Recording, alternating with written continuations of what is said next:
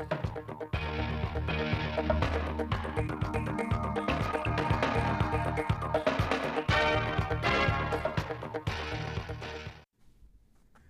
kính chào quý vị và các bạn đến với bản tin thời sự 16 giờ thứ ba ngày 30 tháng 11 năm 2021 của Đài Phát thanh Truyền hình Thanh Hóa. Chương trình đang được thực hiện trực tiếp trên sóng FM tần số 92,3 MHz.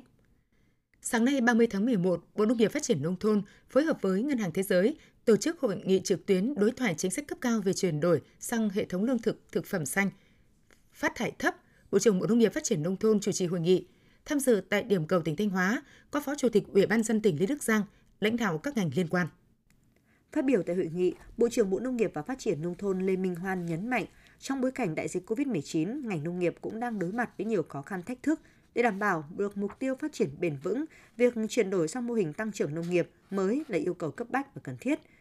Dự thảo chiến lược phát triển nông nghiệp nông thôn bền vững đến năm 2030 và tầm nhìn đến năm 2050 đang được Bộ Nông nghiệp và Phát triển nông thôn xây dựng, được thiết kế xoay quanh ba trụ cột: nông nghiệp sinh thái, nông thôn hiện đại, nông dân thông minh, hoàn toàn phù hợp với các định hướng chiến lược của quốc gia trong thời gian tới. Bộ trưởng Bộ Nông nghiệp và Phát triển nông thôn Lê Minh Hoan nhấn mạnh, xanh hóa nền nông nghiệp không phải là gánh nặng mà là cơ hội, do vậy cần xác định tâm thế để thay đổi. Ngành nông nghiệp, các địa phương, những cơ quan liên quan đến nông nghiệp xanh cần có những bước đi cụ thể để thực hiện. Tại hội nghị, các đại biểu cũng đã được nghe các chuyên gia thuộc các tổ chức trong và ngoài nước trao đổi trình bày một số nội dung liên quan nông nghiệp xanh như thỏa thuận xanh của EU, ý nghĩa đối với năng lực cạnh tranh xuất khẩu nông sản của Việt Nam, chuyển đổi nông nghiệp xanh của Việt Nam, hiện trạng và lộ trình khả thi, các quan điểm quốc tế về chuyển đổi nền nông nghiệp giảm phát thải, chuyển đổi sang nền nông nghiệp giảm phát thải của Trung Quốc, những bài học quan trọng đối với Việt Nam.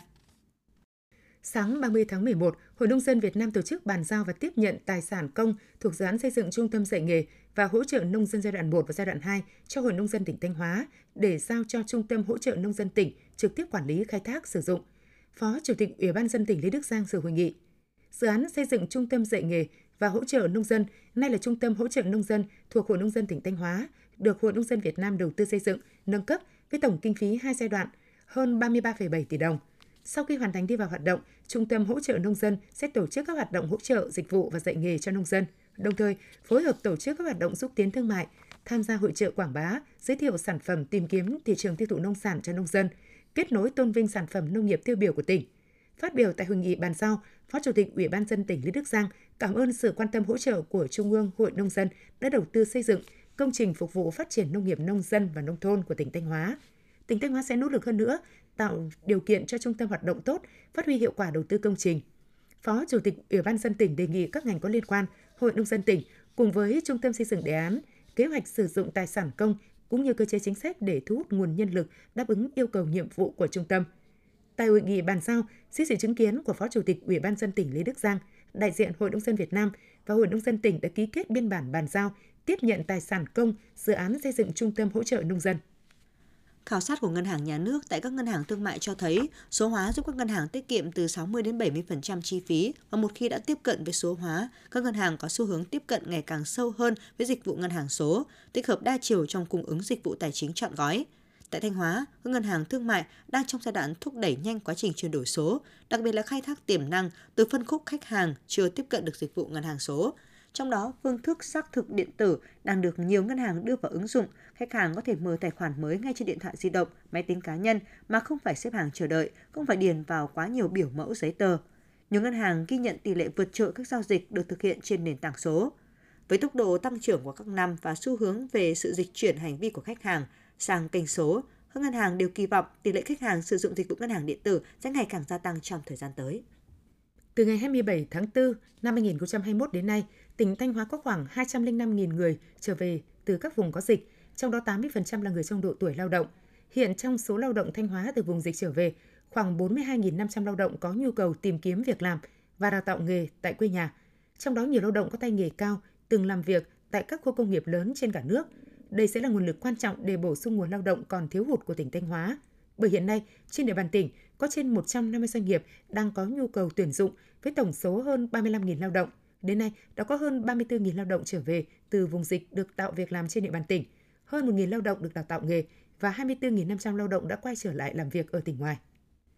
Chương trình thời sự xin được tiếp tục với những thông tin trong nước đáng chú ý. Sáng ngày 30 tháng 11, Thủ tướng Phạm Minh Chính đã đến dự và khai mạc diễn đàn cấp cao của ASEAN về hợp tác tiểu vùng vì tăng trưởng, bao trùm và phát triển bền vững. Thủ tướng cũng nhấn mạnh cộng đồng quốc tế cần chung tay trong việc thúc đẩy các biện pháp trung hạn và dài hạn trong khắc phục khó khăn, ứng phó hiệu quả dịch COVID-19, thúc đẩy phục hồi, hỗ trợ sinh kế, đảm bảo chất lượng cuộc sống cho người dân, tăng cường gắn kết giữa các khuôn khổ hợp tác tiểu vùng với các kế hoạch chung của ASEAN, đề ra các ưu tiên hợp tác trong giai đoạn tới để bắt kịp xu thế mới của kinh tế thế giới. Tận dụng tốt hơn thành quả của khoa học kỹ thuật, đặc biệt trong bối cảnh cách mạng công nghiệp 4.0, qua đó giải quyết các khoảng cách phát triển, nâng cao kết nối, hợp tác quản lý bền vững nguồn tài nguyên thiên nhiên, đồng thời xử lý hiệu quả các thách thức đe dọa phát triển bền vững ở khu vực và thúc đẩy hợp tác quốc tế, huy động nguồn lực tài chính, chuyển giao công nghệ hỗ trợ phát triển đồng đều và bền vững. Sáng nay, Chủ tịch Quốc hội Vương Đình Huệ chủ trì cuộc làm việc với Thường trực Ủy ban Kinh tế và nhóm chuyên gia, nhà nghiên cứu về chính sách tài chính, tiền tệ, hỗ trợ thực hiện chương trình phục hồi và phát triển kinh tế xã hội Chủ tịch Quốc hội Vương Đình Huệ cho biết, dự kiến Diễn đàn Kinh tế Việt Nam năm 2021 sẽ được tổ chức vào ngày 5 tháng 12 tới, với sự phối hợp của ba cơ quan Ủy ban Kinh tế của Quốc hội, Ban Kinh tế Trung ương và Viện Hàn lâm Khoa học Xã hội Việt Nam.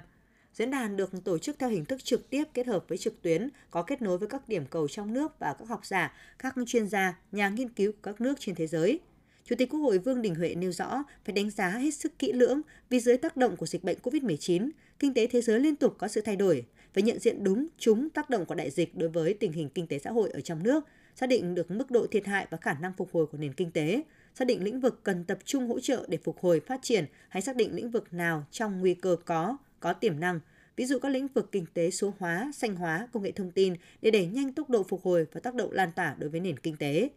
Trên cơ sở đánh giá tác động và phân tích dư địa của chính sách tài chính tiền tệ, phải xác định rõ các nguyên tắc, quy mô, liều lượng, trọng tâm của chính sách tập trung vào các lĩnh vực nào, phân bổ vào đâu và phải có đề xuất cụ thể về phương thức huy động nguồn lực, các giải pháp liên quan đến lĩnh vực tài chính tiền tệ.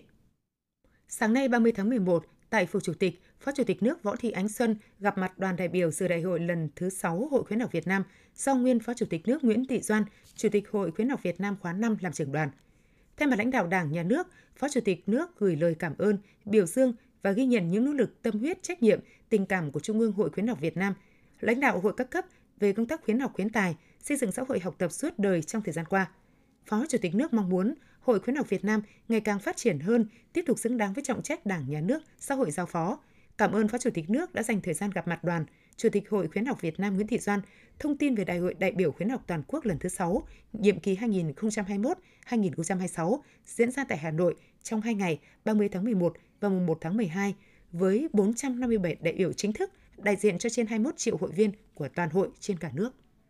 Lễ khai trương đường bay thẳng đầu tiên giữa Việt Nam và Mỹ của hãng hàng không quốc gia Việt Nam Vietnam Airlines đã diễn ra vào ngày 30 tháng 11 giờ Hà Nội tại sân bay San Francisco, bang California, Mỹ. Sự kiện này đánh dấu lần đầu tiên một hãng hàng không Việt Nam khai thác đường bay thẳng tới Mỹ. Theo kế hoạch, Vietnam Airlines sẽ thực hiện các chuyến bay thường lệ giữa thành phố Hồ Chí Minh và San Francisco với tần suất 2 chuyến một tuần. Các chuyến bay thẳng này được khai thác bằng máy bay thân rộng Boeing 7879 Dreamliner, một trong những dòng máy bay thân rộng hiện đại nhất thế giới của nhà sản xuất máy bay Boeing, giúp rút ngắn thời gian bay 5 đến 6 tiếng so với chuyến bay có quá cảnh tại một thời điểm. Thời gian bay chiều đi là 13 tiếng 50 phút, chiều về là 16 tiếng 40 phút. Sau khi dịch bệnh được kiểm soát và các đường bay quốc tế của Việt Nam được mở lại, Vietnam Airlines sẽ đánh giá nhu cầu thị trường để tăng tần suất lên 7 chuyến một tuần.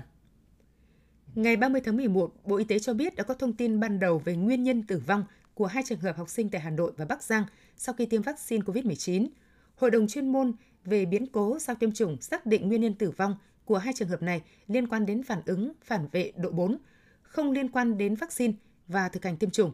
Chiến dịch tiêm chủng vaccine phòng COVID-19 cho trẻ từ 12 đến 17 tuổi chính thức triển khai từ đầu tháng 11 năm 2021 trên toàn quốc. Dự kiến, chiến dịch sẽ tiêm chủng cho khoảng 9 triệu trẻ trong độ tuổi này với dự kiến số liều vaccine sử dụng khoảng 18 triệu liều. Quý vị và các bạn vừa theo dõi bản tin 16 giờ của Đài Phát thanh Truyền hình Thanh Hóa. Thực hiện chương trình biên tập viên Mai Nhung Thúy Hằng, các phát thanh viên Kim Thanh Minh Thu, kỹ thuật viên Lê Hằng, tổ chức sản xuất Hoàng Triều, chịu trách nhiệm nội dung Hà Đình Hậu. Mời quý vị tiếp tục đón nghe bản tin thời sự 17 giờ để cập nhật những tin tức thời sự trong tỉnh.